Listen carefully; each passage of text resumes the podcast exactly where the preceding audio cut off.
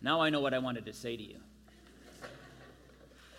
And it's essentially this it's been amazing to be part of a church which seeks God's will first and foremost. And it's amazing to have been here for 25 years and see God, as a result, work beautifully in people's lives.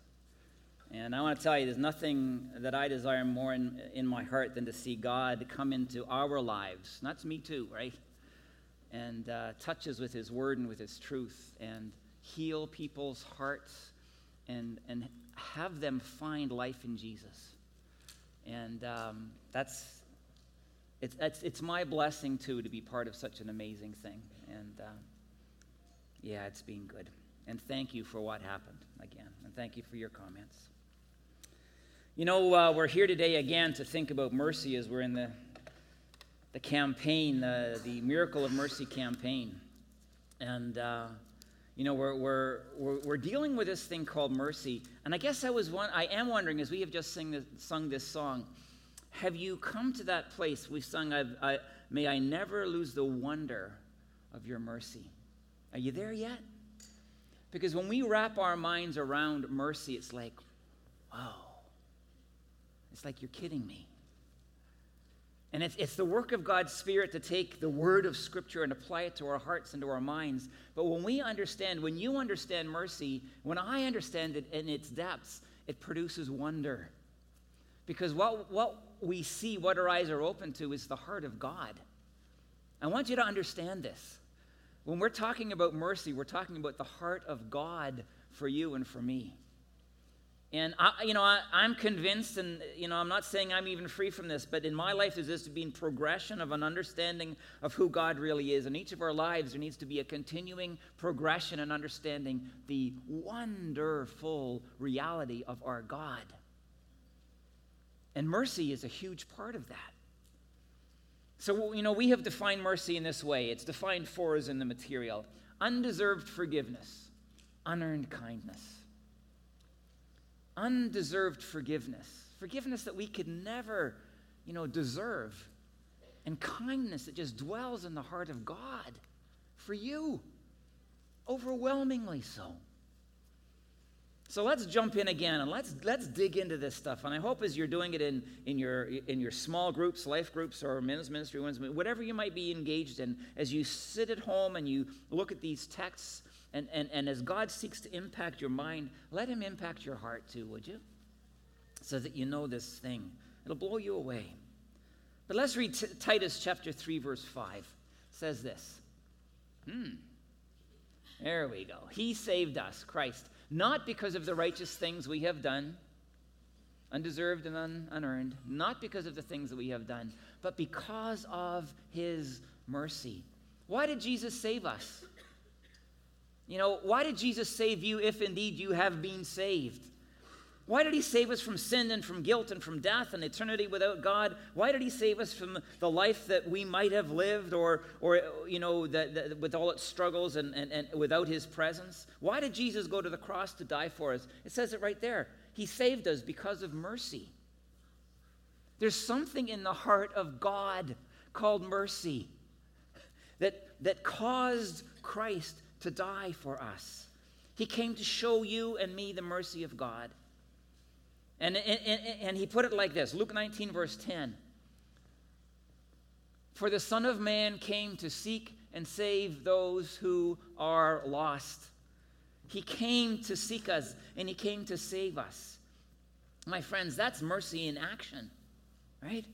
That's mercy, the mercy of God put into action for us. Mercy seeks and mercy saves the lost. You know, as far as God is concerned, there are two kinds of people. And I know we can categorize ourselves in all different kinds of ways, and I imagine God does it in more ways than I can even imagine. But God put, for God, there are two categories that, that are pretty important to Him. There are those who are saved and those who are lost. And in His mind, we're all in one of those categories. Part of my job today is to stand before you and say, which category are you in? Right? Which category am I in? Some people might think, but Chris, uh, I, I, I might not be saved, but when you say that I'm in the lost category, I don't like that very much. You know, it sounds almost like when you say they're the saved, they're the wonderful ones, and they're the good ones, and they're the ones who are in the family of God. And then there's everybody else, and they're not in the family of God, and somehow there's something wrong with them, and it's, it seems like a put down. Seems like a negative to me. But I want to tell you from God's point of view, that's incredibly untrue. It doesn't matter whether someone is saved or whether someone is lost. It doesn't matter to God because to God, God values everyone. And I want to tell you, because God is a God of mercy and because God is a God of love, the lost, like the saved, are incredibly valuable and precious to Him. The, the lost are worth saving. So much so, as we have read, that Jesus Christ willingly came and He died on a cross to save the lost. Do you understand that? That represents a ton of value. That speaks to the heart of God for people the saved and the lost, of course. You see, you see, it's only lost things of value that are worth seeking. Seek and save. I mean, if I, if I were to lose this paperclip, how much would I care? Would I go looking for it, or would I just reach into my desk and pick up another one? I could probably lose that paperclip and not even know it. It's not that valuable to me, so I wouldn't seek it. But my friends, if I were to lose this wedding ring, I'm not going to cry, I promise. But if I were to lose this wedding ring, I would seek it and I would seek it and I would seek it until I found it, if it was in my power to do so. Because this is a valuable thing to me. It represents an incredibly important relationship, it represents love, it represents commitment, right? I value this thing, therefore I will seek it until I find it, if it's possible for me to do so. And I want to tell you the bottom line is lost people matter to God. They really, really do.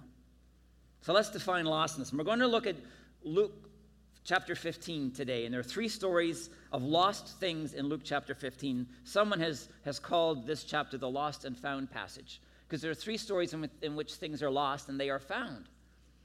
Uh, and Jesus is telling the story, and he's trying to make a point to us. And in this story, number one, there's a sheep that is lost. And then in the second story, there is a coin that is lost. And in the third story, there is a son that is lost. And they represent us, human beings. And in those stories, uh, in, in, in, a coordinated way, it, there is a shepherd. And there is a woman, who, the shepherd who lost a sheep, a woman who lost a coin, and a father who lost a son. And they all represent God. And they represent God's heart to us. So let me just scan these stories quickly. Some of you will know them, some of you might not. In the first story, a shepherd has a flock of sheep numbering 100.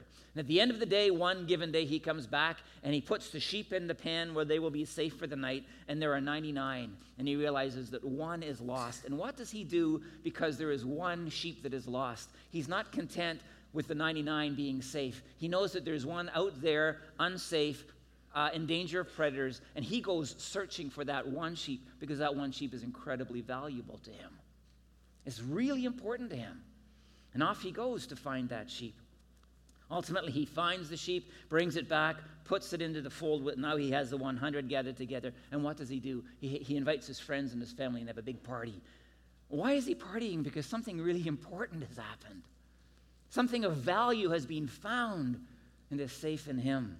Second story is the story of this woman. She has 10 coins and she loses one. She's not content with nine. That's not good enough. She turns her house upside down until she finds that one coin because that one coin represents great value. You get this? Understand this?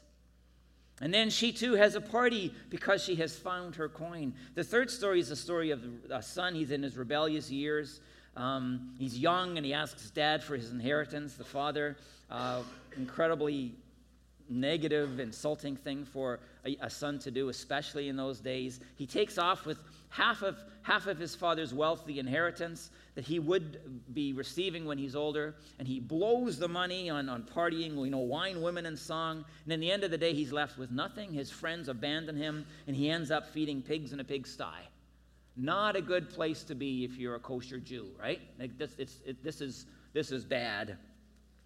And he decides in the end of the day that his dad's servants back home are in a better place than he is, and that he should go home and ask his dad if he could just become a servant like them. He knows he's not worthy of sonship anymore. So he does this and he goes home and he confesses to his dad. And what does his dad do? His dad accepts him and his dad forgives him and his dad reinstates him as a son. My friends, a powerful example of what? Mercy. Undeserved forgiveness, unearned kindness flowing from the heart of God toward that boy. And then that dad decides, man, he is so thrilled because his precious son is home. He throws a party as well, and they celebrate with great joy. Here's what I want you to hear today to be lost in God's eyes from the perspective of Scripture, from the heart of God, from, to, to be lost from God's eyes is to be spiritually disconnected from God to not have a loving relationship, to not have that vital connection with the living God. And I want to tell you this morning, with all kinds of grace and mercy flowing from my heart to yours, if you're not like that, you are lost, according to God. Lost. Now, what do we lose if we're in that category of lostness as opposed to foundness or having been saved? Number one, we lose direction in our lives. Think about the sheep story. Sheep don't get lost on purpose. You know, sheep don't think, well, I'm going to go over here and the, the shepherd's going that way. I'm going to get lost. Apparently, they're not very bright animals. Someone's told me that. Sheep get lost because they just wander away from the flock, right? And you know, there's this mouthful of grass here, and then there's this mouthful over here, and this mouthful over here, and all of a sudden, lost. Or the smell of fresh water, and they go because that's what they want, and all of a sudden they find themselves separated from the shepherd and from the flock. They've wandered off. I want to tell you that's so much like our lives too. Zechariah uh, chapter 10, the second part of verse 2 says this. I'm just going to read the second part. Therefore, the people wander like sheep, oppressed for a lack of a shepherd. We're wanderers. I don't think many of us say, Oh, I'm going to get lost from God now. I'm going to kind of step away, at least not very often. We're, we're people who, you know, who, who get lost, and, and, and, and that's why we worry, and that's why we live stressed lives, and that's why we're anxious people at, at times, because we somehow know at a deep level the shepherd's not here for me the way that he ought to be. I'm lost. Now, I, I want to recognize not all life is good for those who are in the fold. Sometimes it's hard. But, but Romans 8:28 says, some of you might know this as well, all things work together for good for those who love God and are called according to his purposes. That promise is for the sheep. You get that, right? That promise is, promise is for those who have been found. That God is with us, the shepherd is with us, Christ himself is with us, and he'll even take those hard, difficult times and he'll bring incredible good from them. That's what it means to have a merciful shepherd in our lives.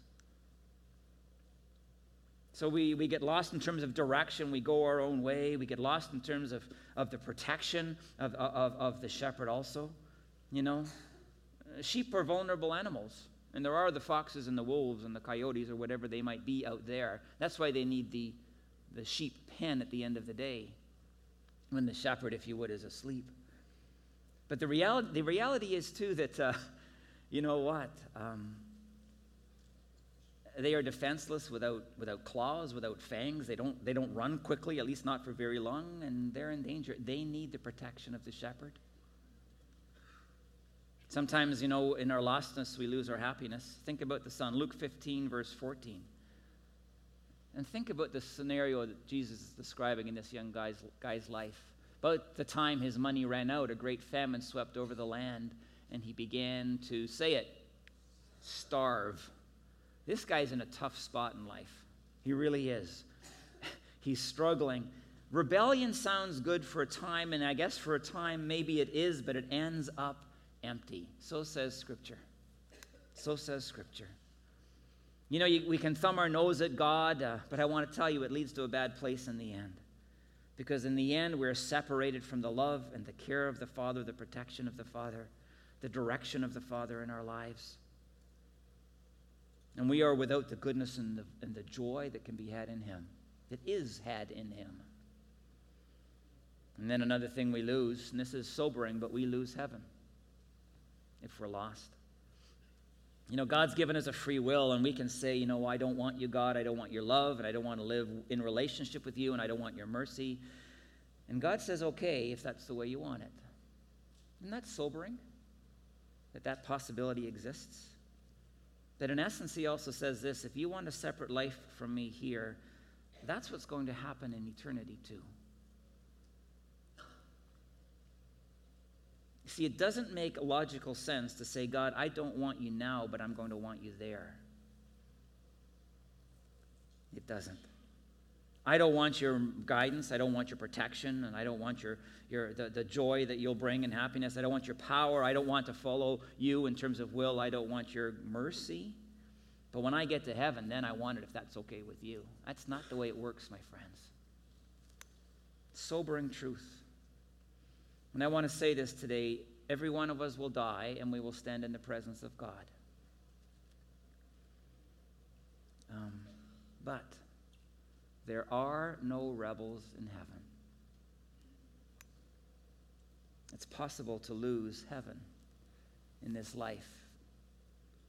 And that is indeed what the lost lose. So the question becomes how do I how do we connect with God? How do we receive his mercy? How do we access this thing that is in the heart of God? We're going to lo- learn from the lost son, and we're going to look at just three things that are just absolutely required from the Bible's point of view. Number one, we have to get fed up with our lives. Anybody fed up with life here? If indeed you're lost? you got to get to a point where you're just disconnected with, discontented with what is. And you say, God, I don't like the way I'm living. This is not what I want for my life anymore. I'm tired of the stress, and I'm tired of the failure, and I'm tired of the disappointments, and I'm tired of the pain, and the struggle, and the heartache. You know, I'm tired of being distant from you, Heavenly Father. Excuse me, and all that you offer to me. I'm going to tell you, unless you get tired of what is, you're never going to get saved. Luke 15, verses 16 and 17 young man became so hungry. Um, and that's an important word. can be hungry, hungry in more than just in our bellies. We can get hungry spiritually, right? Hungry, hungry emotionally. The young man became so hungry that even the pods he was feeding the pigs looked good to him, but no one gave him anything. When he finally came to his senses, he said to himself at home, Even the hired servants have enough food to spare. And here I am dying of hunger. You see, this guy got hungry, and it was represented in his hunger for food. But man, there was so much more that he wanted for his life. And he finally came to a place where he said, This just isn't the way I want things to be. And I want to tell you, it was at that point that things changed for him.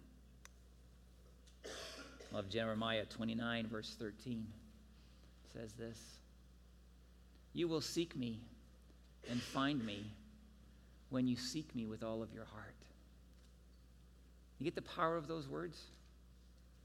We've got to come to a place in our lives, so it seems as human beings, where we, we, we uh, face squarely the reality of our lives, so much so that then we go seeking the one who is seeking us. And we need to do it with all of our hearts. But the Bible promises if we come to that place and we seek God, that we will find him. Isn't that amazing? It's an amazing thing. You know, some might say, you know, Chris, I hear what you're saying, even as a lost person, but you know what? I think I'm okay. Uh, my life's okay. I'm not starving to death, and, I, I, and I'm, not, I'm not hurting like this young guy seems to be hurting. I, I don't think I need to be saved. And I think the Bible's general response to that might be maybe even the Lord, if He was with us, would be, Are you sure? Are you okay with that anxiety that you deal with so often? You know, that fear of what might be in the future? It just is so much a part of your life. So much so that you're not really trusting me with what will be. Are you okay with the guilt that you know you are living with because things have happened and you know it as well as I do? Are you okay with conflict in your life that somehow can't get resolved? Are you okay with resentments? Are you okay with the pain that seems to be there that doesn't find the comfort that you might know? Are you really okay? See, too often people embrace life uh, that is so much less than what it could be. My friends, Jesus offers a life, a quality of life called eternal life that starts when the eternal one enters into our being, when we embrace him by faith, when we receive his mercy that transforms a life and brings not painless living, but brings a quality of life that Jesus says is remarkable and good and beautiful.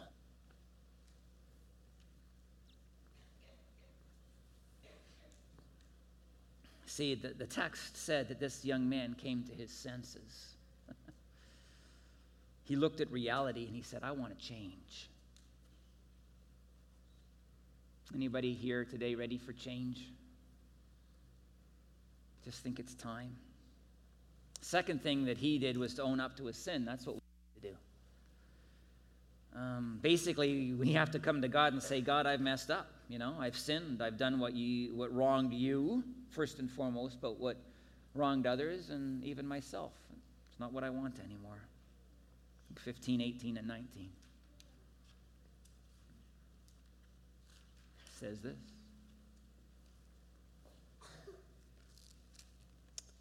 Says this.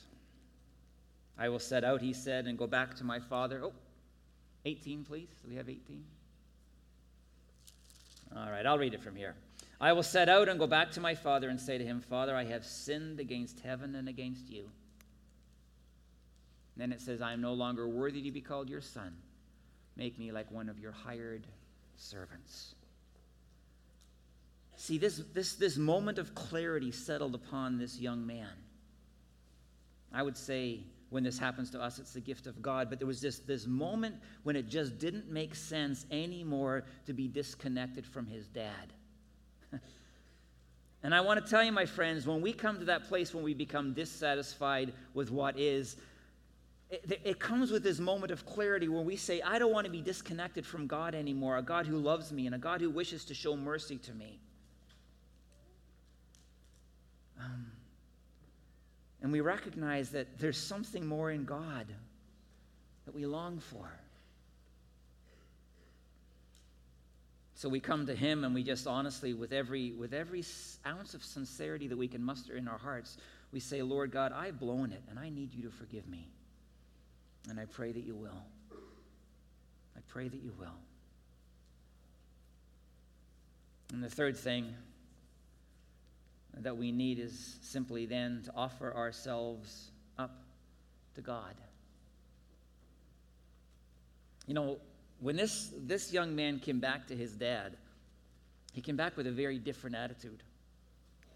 And I think that could be categorized in a lot of different ways, but I think essentially he came back humbled. He came back humbled. Luke 15, verse 12. This is him going away. I want you to notice when he was going away, he said, Give to me. The younger son said to his father, Give me my share of property.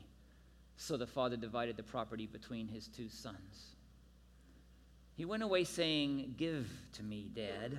Give to me what I want and give it to me now. You see, it was all about him and all about what he wanted and about when he wanted it. Not, not a lot of humility there, is there? But when he came back, verse 19, he wasn't saying, Give to me anymore. He was saying, Make me. Verse 19, please. I am no longer worthy to be called your son. Make me like one of your hired servants. What a change. What a difference. You see, salvation being found by God, that one who is came, who has come to, to die for us so that he might seek us, so that we might be found by him, the good shepherd, Jesus himself, Salvation is turning from self centered living to being God centered in terms of how we live. Give me what I want to make me whatever you want me to be. That's salvation. And I want to tell you, my friends, if you haven't said that to God, you're not saved. That's powerful. But this is what's required. Make me to be whatever you desire, God. Do with my life whatever you want me to do. I'll go wherever you want. I, I, will turn away from whatever you choose. I will embrace what you choose. Make me your servant. Because now I exist to serve you. My friends, that defines being found, that defines salvation. And the father's response is absolutely, and I'm going to use a different word than in my notes, it was wonderful.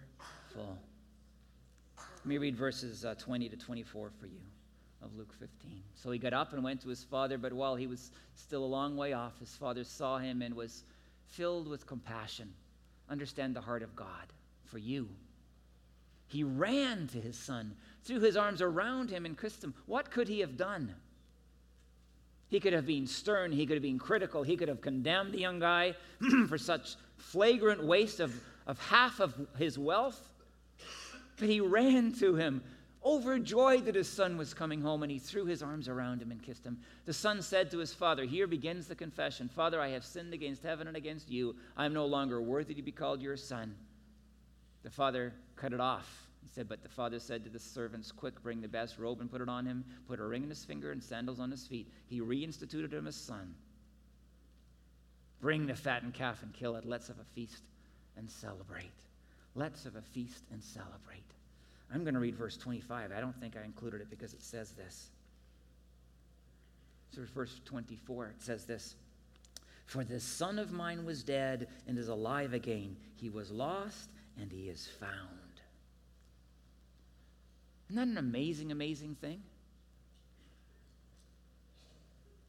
This young man moved from being lost to being found. He moved from being lost to being saved. This is mercy, my friends. This is mercy. Something in the heart of God. He is unlike us. He's almost more than we can imagine and contemplate and embrace. His heart is filled with a kindness for us. It is filled with a desire to forgive us, number one, for our sin in an undeserved way. This young guy could never have you know, deserved what this dad gave to him. And his heart is filled with his mercy, this unearned kindness that just caused him to throw his arms around that boy and love him. This is the good news, right?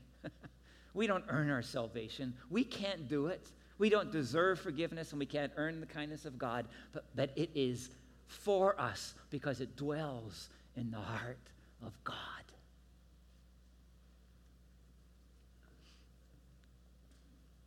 See, Jesus said that he came to seek and save the lost. We've got to remember, we've got to, under, we've got to understand. 2,000 years ago, Jesus died on a cross so that you could experience God's mercy, forgiveness, and kindness in an overwhelming fashion. He paid an incredible price to save you and me. And I want to tell you, he did it because you are incredibly valuable to him. And he longs in the core of his being to throw his arms around you and love you. And if you haven't thought of God in those terms before, start thinking of it now because this is the truth of the Word of God. That is who He is. See, I think in, in one way these three stories are told in order to communicate powerfully how valuable you are to God. It speaks to the heart of God, obviously. but they exist so that you might know how valuable you are to Him. How do you know when something, how do you know the value of something? I think the only way the you know when we're trying to sell something like a house in our society, you know how you only know how valuable it is when someone comes along and says, "I will give you this amount of money," and writes a check and gives it to you. Sometimes you get less than what you've asked for, and sometimes, especially right now, it appears people are getting more than what they ask for. It doesn't matter, but you only know how valuable you are, you are when the check gets written and handed over. Try to sell a car, you might think it's worth 10 grand. If nobody will give you more than eight, that's what it's worth. That's how, how valuable it is, period.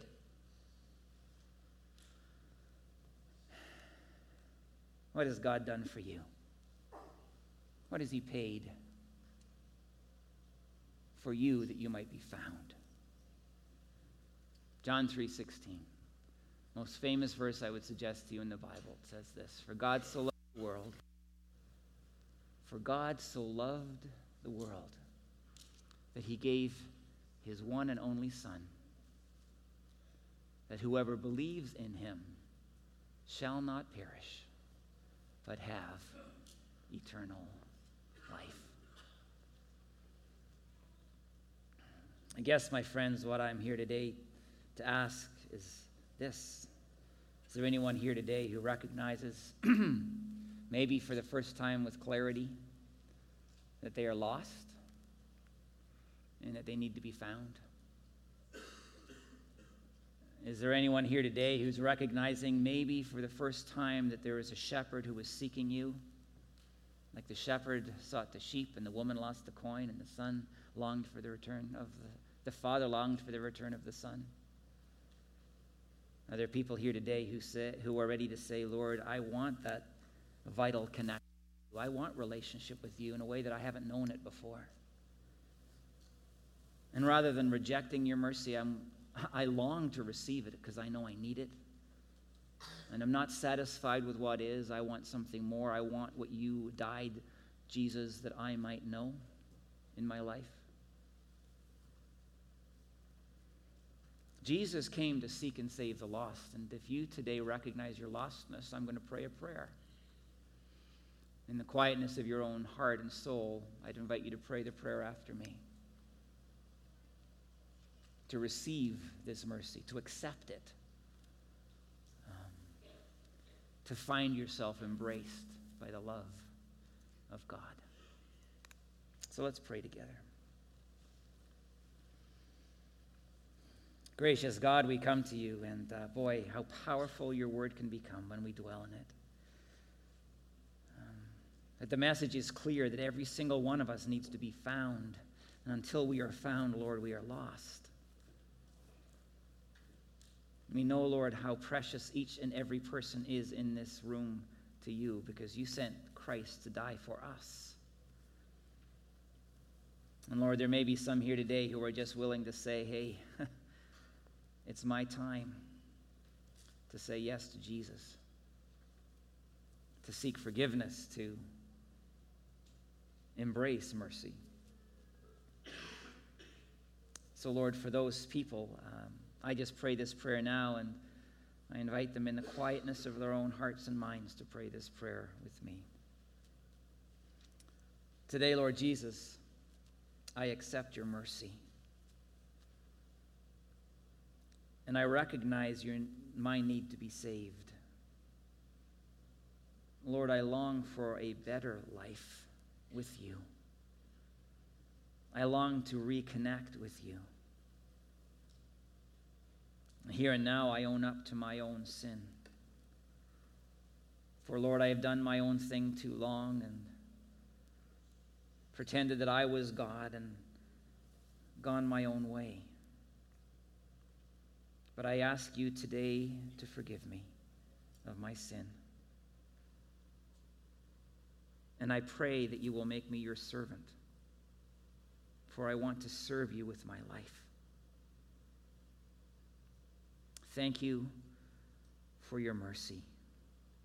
Thank you, like the Father in the story, you are an incredibly compassionate and loving and forgiving God and that you are ready to run to me now and throw your arms around me.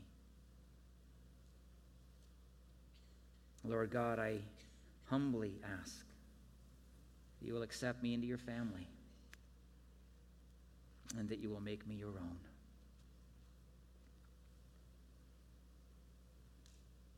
Father, for those people who have prayed that prayer today, like the shepherd, like the woman, like the father, we celebrate with joy. For again, your desire has been satisfied. As another sheep has come into the fold, as the coin has been found, as the lost son, the lost daughter has come home.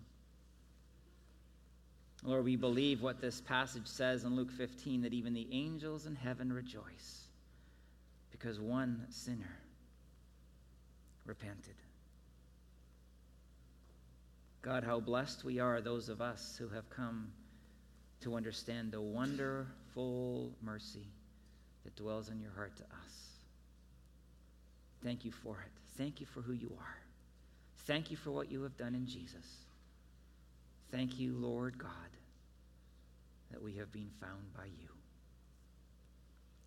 It's in Jesus' name we pray these things.